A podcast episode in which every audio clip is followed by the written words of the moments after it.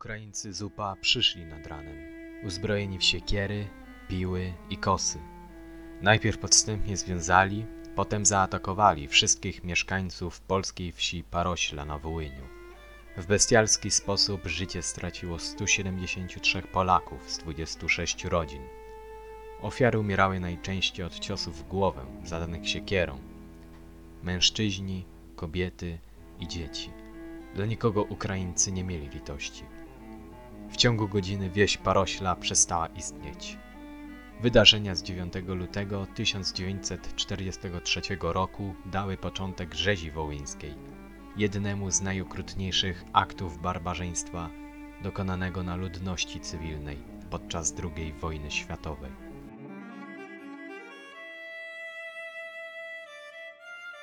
W Parośli ocalało zaledwie 13 osób, w większości dzieci. Przeżyty koszmar odcisnął na nich trwały ślad. Część z nich pozostała kalekami do końca życia. Nienawiść do Polaków, podsycana skutecznie przez nacjonalistów ukraińskich, doprowadziła do sytuacji, w której sąsiad z przyjaciela stał się wrogiem. Żądza krwi i marzenia o wolnej Ukrainie okazały się silniejsze niż przyjaźń kwitnąca przez lata pomiędzy dwoma narodami polskim i ukraińskim. Mord we wsi Parośla stał się iskrą, która wywołała pożar na Wołyniu, doprowadzając tym samym do śmierci około 100 tysięcy ludzi.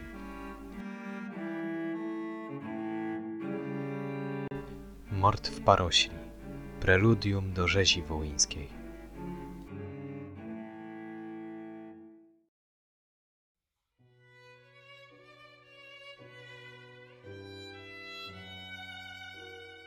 Rozpoczęciu II wojny światowej na Kresach Wschodnich nastały ciężkie czasy.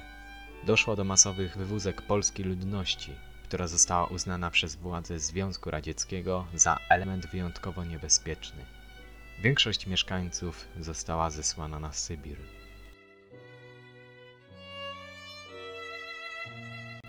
Wywózki ustały, gdy na Kresach pojawiły się wojska niemieckie. Jeden koszmar zmienił się w drugi. Rozpoczęły się masowe mordy, które w niemal równym stopniu dotykały miejscowych Polaków, Ukraińców i Żydów. Brutalizacja życia codziennego miała ogromny wpływ na wzajemne stosunki dotychczasowych sąsiadów. Między mieszkańcami pojawiła się wrogość, nieufność i nienawiść. Przestało się liczyć to, kim był człowiek. Coraz częściej mówiło się o tym, jakiej był narodowości. Coraz częstszych konfliktach o podłożu narodowościowym i etnicznym swoją szansę upatrywali ukraińscy nacjonaliści.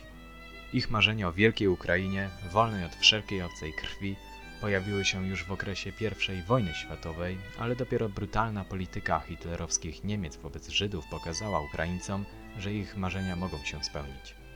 Kierownictwo organizacji ukraińskich nacjonalistów liczyło po cichu, że pójście w ślady nazistów przyczyni się do powstania ich wymarzonego państwa. Ukraińscy nacjonaliści wcale nie kryli swoich nazistowskich sympatii. Spośród wszystkich okupowanych przez III Rzeszę terenów, to właśnie Ukraińcy stanowili największą liczbę kolaborantów, którzy ochoczo pomagali hitlerowcom w eksterminacji Żydów. Do samego roku 1942 przy ogromnej pomocy ukraińskich batalionów zamordowano ponad pół miliona Żydów z Wołynia i Galicji. Po Żydach przyszedł czas na pozbycie się kolejnego wroga, mieszkających na Wołyniu Polaków. Latem 1942 roku w pobliżu polskich wsi na Wołyniu pojawiły się pierwsze ukraińskie patrole. Kilkuosobowe grupy młodych mężczyzn wchodziły na tereny gospodarstw, zaglądali przez okna do chałup. Mieszkańcom tłumaczyli, że są radzieckimi partyzantami przygotowującymi się do ostatecznego starcia z niemieckim okupantem. Nie wszyscy miejscowi im wierzyli. Wątpliwości budził przede wszystkim język, jakim porozumiewali się przybysze. W rosyjskiej mowie dawało się wyraźnie usłyszeć ukraiński akcent. Strach i niepewność zapanowały na polskich wsiach. Wszyscy szukali odpowiedzi na pytanie, kto jest teraz przyjacielem, a kto wrogiem. Mimo to większość Polaków wciąż jeszcze wierzyła, że jedynym ich wrogiem na Wołyniu są Niemcy. Wkrótce mieszkańcy wsi Parośla jako pierwsi przekonali się, jak bardzo się pomylili.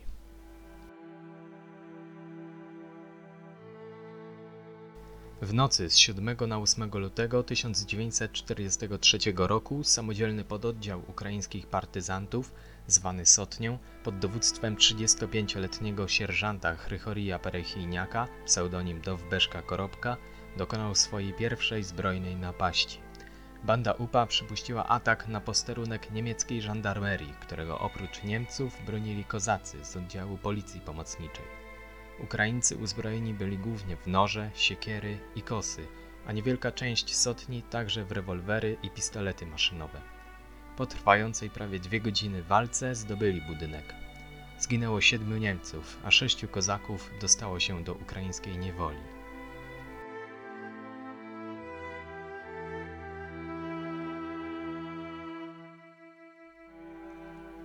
Po tym wydarzeniu żołnierze Sotni Perechijniaka poczuli się jak zwycięzcy. Uważali, że nastał czas, aby wrogowie Ukrainy zaczęli płacić własną krwią za wszystkie krzywdy wyrządzone Ukraińcom. Rządza krwawej zemsty opanowała umysły nacjonalistów do tego stopnia, że prowadzona przez nich krucjata musiała przybrać jeszcze bardziej tragiczny obrót. Bandyci Zupa nie byli jednak osamotnieni w swoim pragnieniu zemsty. Do oddziału do Wbeszki Koropki szybko zaczęli dołączać ukraińscy mieszkańcy pobliskich wsi. Cywile, którzy do tej pory żyli w zgodzie ze swoimi polskimi sąsiadami, nagle stali się ich wrogami. To była przecież ich ziemia, ukraińska. Nie chcieli tutaj obcych Polaków. Nie chcieli Lachów.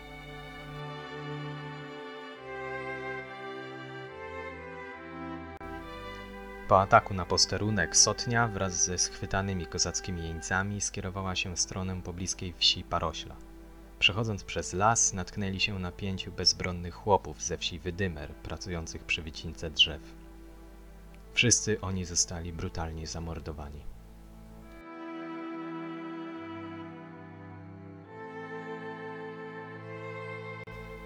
Wieś Parośla, zwana też kolonią Parośla I, powstała pod koniec XIX wieku. Umiejscowiona w województwie wołyńskim, gmina Antonówka, powiat Sarny, nie różniła się specjalnie od setek podobnych wsi na Wołyniu. W roku 1921 liczyła 24 zagrody, w których łącznie mieszkało 161 osób. Większość ludności była wyznania katolickiego. Wszyscy mieszkańcy znali się doskonale i żyli w bardzo przyjaznych stosunkach. Pod koniec roku 1942 w 45 zagrodach mieszkało ponad 190 osób. Wszyscy byli Polakami trudniącymi się rolnictwem i pracami leśnymi. Sotnia Perechijniaka pojawiła się w Parośli około godziny trzeciej nad ranem we wtorek 9 lutego 1943 roku. Pierwsze obudziły się psy, które zaczęły głośno szczekać. Wyrwani ze snu mieszkańcy nie wiedzieli, co się właściwie dzieje. Podejrzewali, że we wsi pojawili się Niemcy. Przywódca Ukraińców pierwsze kroki skierował do domu Stanisława Kołodyńskiego. Głośne walenie do drzwi wystraszyło wszystkich domowników. Kołodyńscy nie mieli wyboru. Wpuścili uzbrojonych mężczyzn do środka.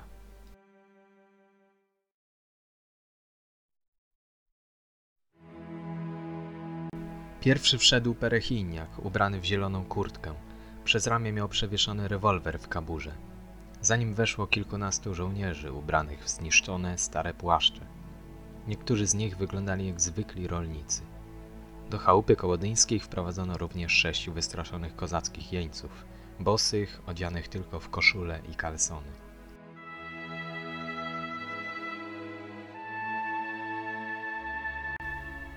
Gospodarzowi intruzi przedstawili się jako sowieccy partyzanci walczący z niemieckim okupantem. Zażądali podania sobie jedzenia. Mówili po rosyjsku, jednak nie mogli ukryć silnego ukraińskiego akcentu. Wszyscy mieszkańcy domyślili się od razu, że mają do czynienia z Ukraińcami podszywającymi się pod Sowietów. W tym samym czasie reszta bandy ulokowała się w każdym domu w Parośli. Wśród mieszkańców zapanował strach.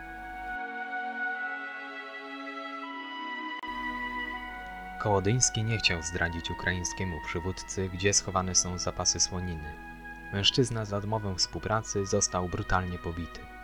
Obserwujący całe zajście trzynastoletni Witek, syn Stanisława, próbował ratować się ucieczką. Głęboki śnieg uniemożliwił mu jednak wydostanie się z gospodarstwa. Został złapany przez jednego z Ukraińców, który zaczął bić chłopca pięściami. wybił mu dwa zęby i zawlókł z powrotem do izby. I wtedy zaczęło się piekło.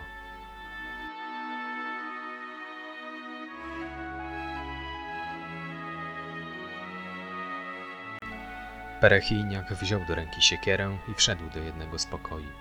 Wtedy zaczęto za nim wprowadzać kozaków, jednego po drugim. Po każdym kolejnym wejściu w całej izbie roznosił się głuchy odgłos uderzenia. Nic więcej, żadnego krzyku, żadnego błagania o litość, żadnego jęczenia. Sześciu jeńców zostało zamordowanych pojedynczym uderzeniem siekiery w głowę.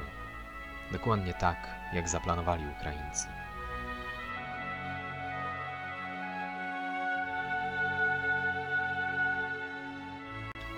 Gdy nastał dzień, w każdej chałupie partyzanci rozkazali przygotować sobie posiłek i podać alkohol. Tłumaczyli się, że chcą dobrze zjeść, wypić i zabawić się, zanim wyruszą w dalszą drogę, by walczyć z Niemcami.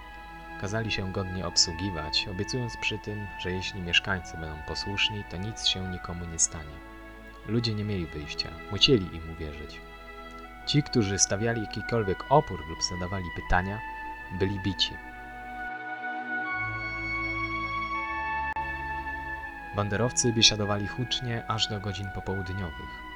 Ukraińcy utworzyli również straż, która otoczyła wieś i zatrzymywała każdego, kto chciał opuścić Parośno. Nikt nie miał prawa wyjść poza kilkoma wiejskimi parobkami, którzy okazali się być ukraińskimi chłopami. W międzyczasie do bandy Chrychorija Perechijniaka dołączyli kolejni ukraińscy mieszkańcy okolicznych wsi. Polacy dobrze ich znali, od wielu lat byli przecież sąsiadami. Odwiedzali się, pomagali sobie nawzajem, przyjaźnili. Teraz, w ciągu jednego dnia, stanęli po przeciwnych stronach barykady. Życzliwość do Polaków została zastąpiona przez wrogość, a przyjaźń przerodziła się rządzem krwi. Polskiej krwi.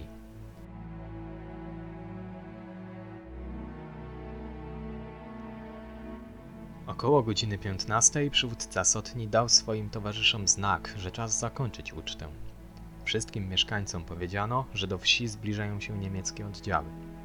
Jako, że pomoc sowieckim partyzantom będzie przez Niemców surowo ukarana w trosce o los Polaków, nakazano im dobrowolne związanie się. Miało to udowodnić Niemcom, że miejscowi gospodarze zostali siłą zmuszeni do wsparcia i nakarmienia partyzantów, co uchroniłoby ich przed krwawym odwetem.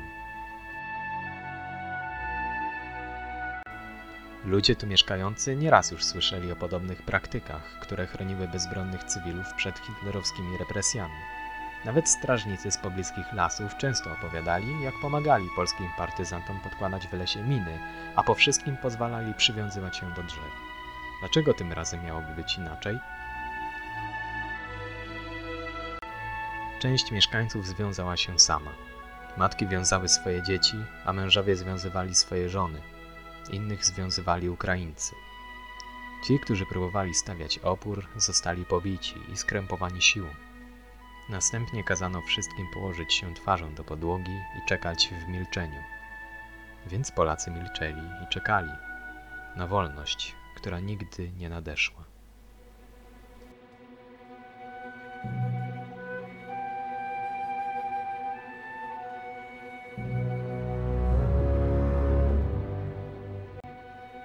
Nagle na umówiony znak zaczęła się rzeź. Banderowcy wyciągnęli noże i siekiery. Nie oszczędzono nikogo. Leżącym ludziom rozrąbywano głowy, najczęściej pojedynczym uderzeniem siekiery. Jednych ostrzem, innych obuchem. Mężczyźni, kobiety i dzieci, oprawcy mordowali wszystkich, po kolei, ze spokojem i uśmiechem na ustach. Miarowo, jak w morderczym zegarze, odmierzającym sekundy do zbliżającej się śmierci.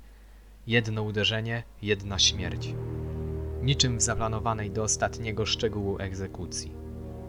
Ukraińcy nie zlitowali się nawet nad niemowlętami, których małe główki przybijano wielkimi nożami. W kilku przypadkach niemowlęta zostały przybite bagnetami do kuchennych stołów. Jeden z ocalałych, trzynastoletni Witold Kołodyński, tak opisywał po latach te tragiczne chwile. Ocknąłem się po jakimś czasie. Głowa mnie bolała. To cud, że nie zacząłem jęczeć, bo oni jeszcze byli w domu. Czekałem, byłem sparaliżowany strachem, udawałem nieżywego. Wtedy usłyszałem, jak mama odezwała się płaczliwym głosem. Ukrainiec poszedł, zamachnął się siekierą, rąbnął i zapanowała cisza. Potem trącali nas kutem, sprawdzali, czy żyjemy. Nie wiem, jak to się stało, że wytrzymałem, że nie próbowałem uciekać. Sam nie wiem. Nie wszyscy mieszkańcy Porośli zginęli od razu. Część kobiet przed śmiercią była brutalnie gwałcona. Obcinano im również piersi. Niektórzy mężczyźni zostali niemal całkowicie obdarci ze skóry. Innym wyrwano żyły, od pachwin aż po stopy. Wielu zamordowanym przed zadaniem śmiertelnego ciosu siekierą obcinano nosy, uszy, języki lub usta. Wyjmowano też gałki oczne z głowy, czasami je również obcinano. Ze szczególnym okrucieństwem Ukraińcy pastwili się nad komendantem miejscowego związku strzeleckiego Walentym Sawickim, którego ciało zostało rozczłonkowane, oraz nad miejscowym sołtysem Janem Chorążyczewskim, w domu którego oprawcy urządzili sobie libację tuż po zakończonej rzezi.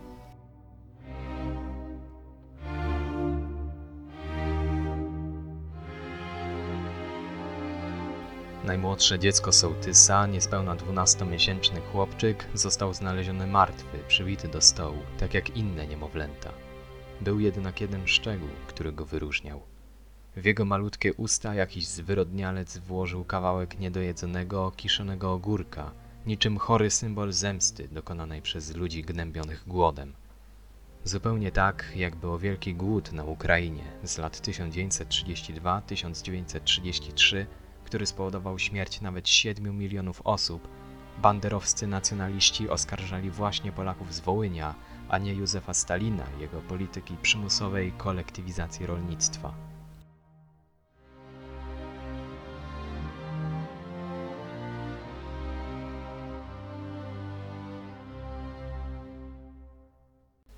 Wszystkie gospodarstwa zostały po rzezi doszczętnie splądrowane i ograbione.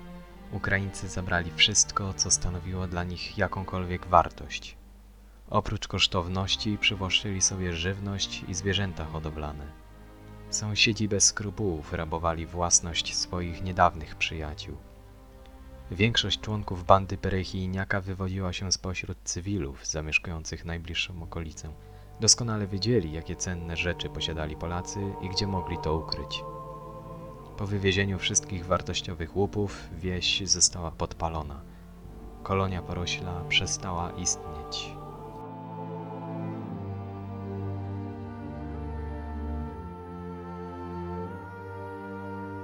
Wbrew powszechnie panującej opinii, oprawcy nie pochodzili wyłącznie z nizin społecznych.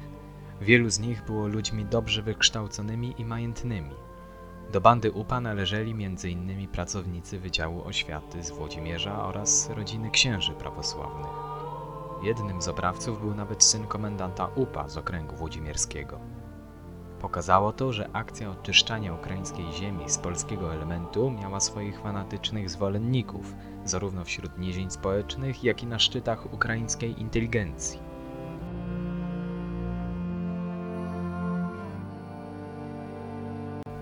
Pierwszym świadkiem skutków rzezi w Parośli był rolnik ze wsi Wydymer, który późnym wieczorem dotarł w miejsce tego, co zostało po zgładzonej wsi. Zaalarmowany został przez Marię Bułgajewską, która przeżyła mord tylko dlatego, że udawała martwą. To właśnie jej udało się dobiec do Wydymeru, mimo wielu odniesionych ran. Po przybyciu do Parośli następnych Polaków udało im się odnaleźć i uratować kolejnych 12 osób. Piwnicy domu Klemensa Choroszkiewicza odnaleziono również ukrywającą się sześcioosobową rodzinę żydowską Dawida Balzera. W Parośli Sotnia UPA pod dowództwem Chrychoryja Perychijniaka w ciągu niespełna godziny brutalnie zgładziła 26 polskich rodzin. Oprócz miejscowych w kolonii zamordowano także 13 osób pochodzących z innych wsi, które tego tragicznego dnia gościły w Parośli. Łącznie Ukraińcy zamordowali 173 osoby. Niewielu przeżyło, tylko 13 osób, w większości dzieci. Część z nich pozostała kalekami do końca życia.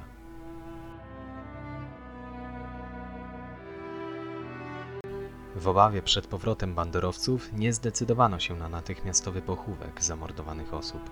Do Parośli powrócono ponownie następnego dnia pod eskortą niemieckich żołnierzy, którzy zezwolili na pogrzeb. Z powodu braku czasu i panującego mrozu, który uniemożliwił wykonanie osobnych grobów, zdecydowano się na pochowanie ofiar rzezi w masowym grobie. Nie było trumien, a ciała owinięto w prześcieradła. Wykopany grób nie pomieścił wszystkich ciał, więc ułożono je jeden na drugim, tworząc kurhan. Był to już trzeci kurhan w Parośli. W pierwszym spoczywały szczątki ofiar najazdu Tatarów, w drugim zmarli podczas epidemii grypy hiszpanki. Tak oto na Wołyniu znienawidzony niemiecki okupant stał się dla niektórych polskich rodzin jedynym gwarantem bezpieczeństwa i spokoju. Dowódca pierwszej sotni UPA, Chrychory Perechijniak, nie cieszył się długą wolnością. Po ataku na Paroślę planował również podobny mord na mieszkańcach wsi Wydymer, jednak odstąpił od tego pomysłu, gdy okazało się, że mieszkańcy Wydymeru byli w posiadaniu broni palnej, a znaczna ich część posiadała również doświadczenie wojskowe. Perechiniak zmarł podczas zasadzki na 200 żołnierzy niemieckich we wsi Wysock na Wołyniu 22 lutego 1943 roku, dwa tygodnie po dokonaniu mordu w Parośli. Taka jest przynajmniej wersja oficjalna, ponieważ jego ciała nigdy nie odnaleziono, nikt też nie był świadkiem jego śmierci. Witold Kołodyński, który był ostatnim żyjącym świadkiem zbrodni dokonanej we wsi Parośla, zmarł w roku 2015 w wieku 85 lat.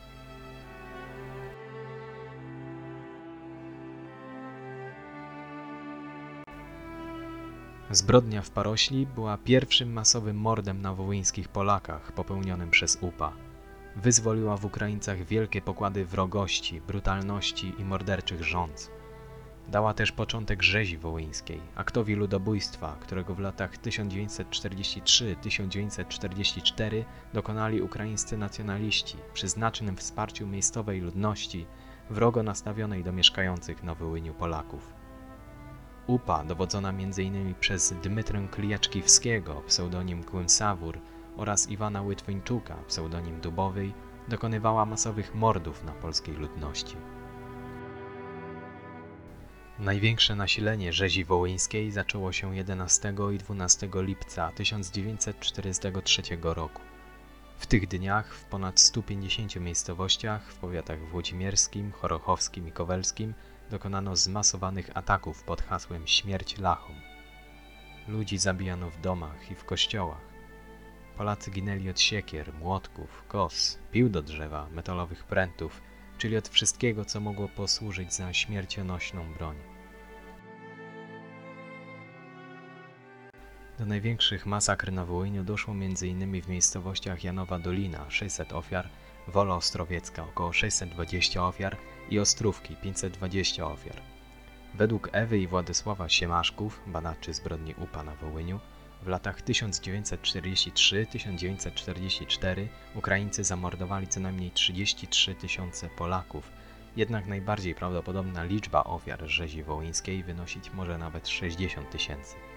UPA dokonała również masowych mordów na mieszkańcach z terenów dawnej Galicji Wschodniej, czyli z byłych województw lwowskiego, tarnopolskiego i stanisławowskiego. Według różnych szacunków życie straciło tam kolejne 40 tysięcy Polaków, co daje łączną liczbę ofiar rzezi wołyńskiej na przerażającym poziomie 100 tysięcy. Z rąk nacjonalistów zginęło również prawie tysiąc Ukraińców, którzy pomagali Polakom lub odmawiali wzięcia udziału w masowych mordach. Ich dokładna liczba nie jest dziś znana.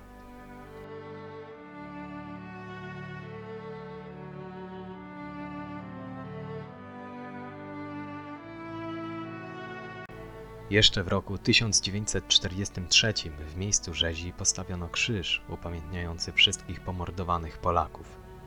Dziś już nie ma po nim nawet śladu. Po środku lasu, w miejscu gdzie istniała porośla, jeden z Ukraińców, Anton Dorofijewicz Kowalczuk, w roku 1974 sam wzniósł pamiątkowy krzyż z informacją, że właśnie tutaj potwornej zbrodni dokonali jego rodacy, ukraińscy nacjonaliści kierujący się nieopisaną wręcz nienawiścią do wszystkiego, co obce.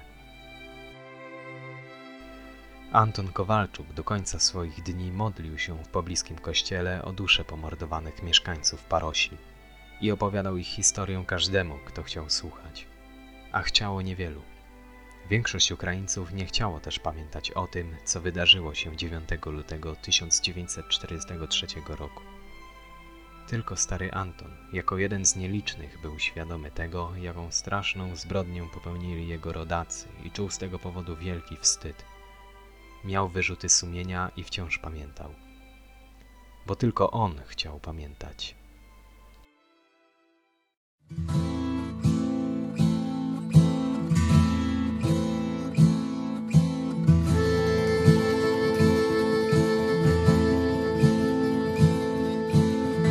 Czy pamiętasz, Panie Boże, nad Wołyniem łunę krwawą i ten krzyk z płonącej chaty mordowanych przez sąsiadów? Chyba byłeś w tamtej porze gdzieś po innej stronie świata, bo byś pewnie się zasmucił i przystanął i zapłakał.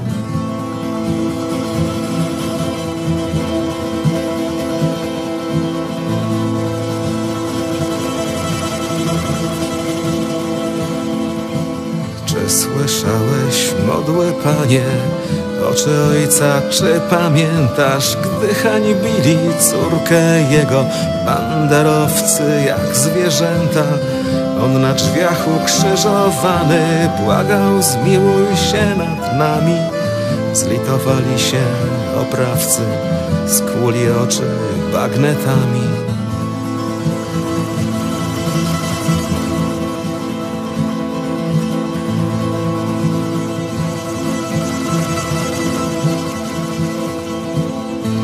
Widziałeś, Ojcze Święty, patrząc z góry przez firmament, dzieci śliczne jak aniołki na sztachety powbijane?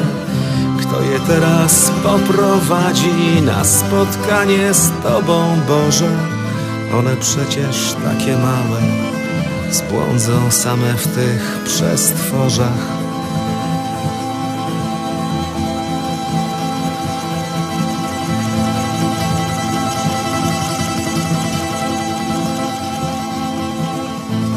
Czy spamiętasz, Panie Świata, męczenników tych z Wołynia?